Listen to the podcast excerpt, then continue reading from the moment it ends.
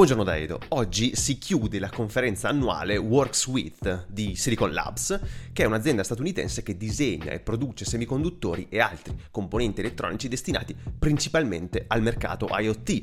A questa conferenza partecipano grandi nomi del mercato della domotica smart e in uno di questi incontri proprio alcuni big, cioè eh, Google, Samsung, ARM e Comcast, oltre a Connectivity Standards Alliance, perché come abbiamo ormai imparato quando le corporation vogliono fare cose assieme e creano un consorzio, hanno parlato di Matter e del suo stato di avanzamento in vista dell'imminente rilascio pubblico della versione 1.0. Che cos'è Matter? È un protocollo di comunicazione standard tra i dispositivi IoT che sta nello stato applicativo, quindi sta sopra i layer di rete già esistenti e come avrete intuito serve a far comunicare tra loro device di marche diverse. Quindi una lampadina Ikea che può essere comandata da un Google Home o un frigorifero di Samsung che potete associare a un Alexa o un Apple HomeKit.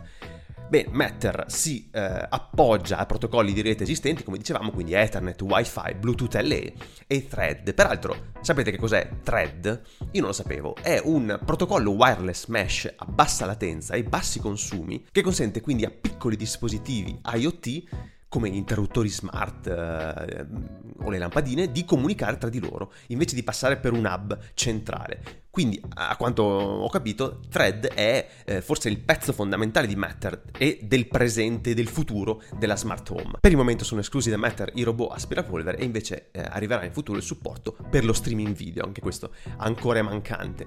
Una delle difficoltà a cui stanno lavorando è la convivenza di un dispositivo tipo una lampadina su reti di produttori diversi all'interno della stessa casa, perché un conto è far dialogare un device con due app diverse, però un altro è far dialogare questi due hub tra di loro e visto che eh, questo vorrebbe dire anche fare un pochino di disclosure del software tra mh, mm, marchi concorrenti, diciamo che non è una cosa facilissima per ora. E poi lo stesso problema si ha anche con la creazione di automazioni che possono andare in conflitto.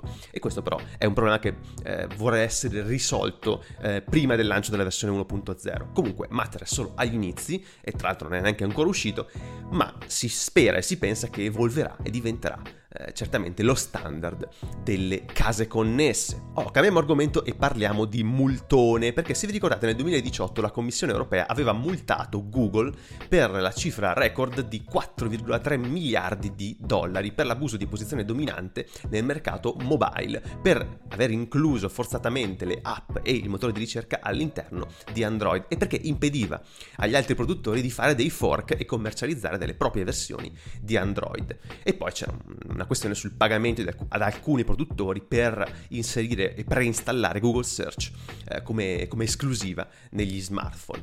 Google si è appellata a questa decisione dicendo che le sue mosse non miravano a impedire la concorrenza, ma ad attirare i produttori nell'ecosistema Android. E poi aveva detto che la sua non è una posizione dominante perché esiste un'alternativa, che sarebbe iOS. E invece la Corte di Giustizia ha confermato le conclusioni della Commissione scontando di qualche milioncino la multa per un dettaglio sulla ripartizione degli introiti pubblicitari tra Google e i produttori che decidevano di eh, installare, preinstallare la eh, Google Search.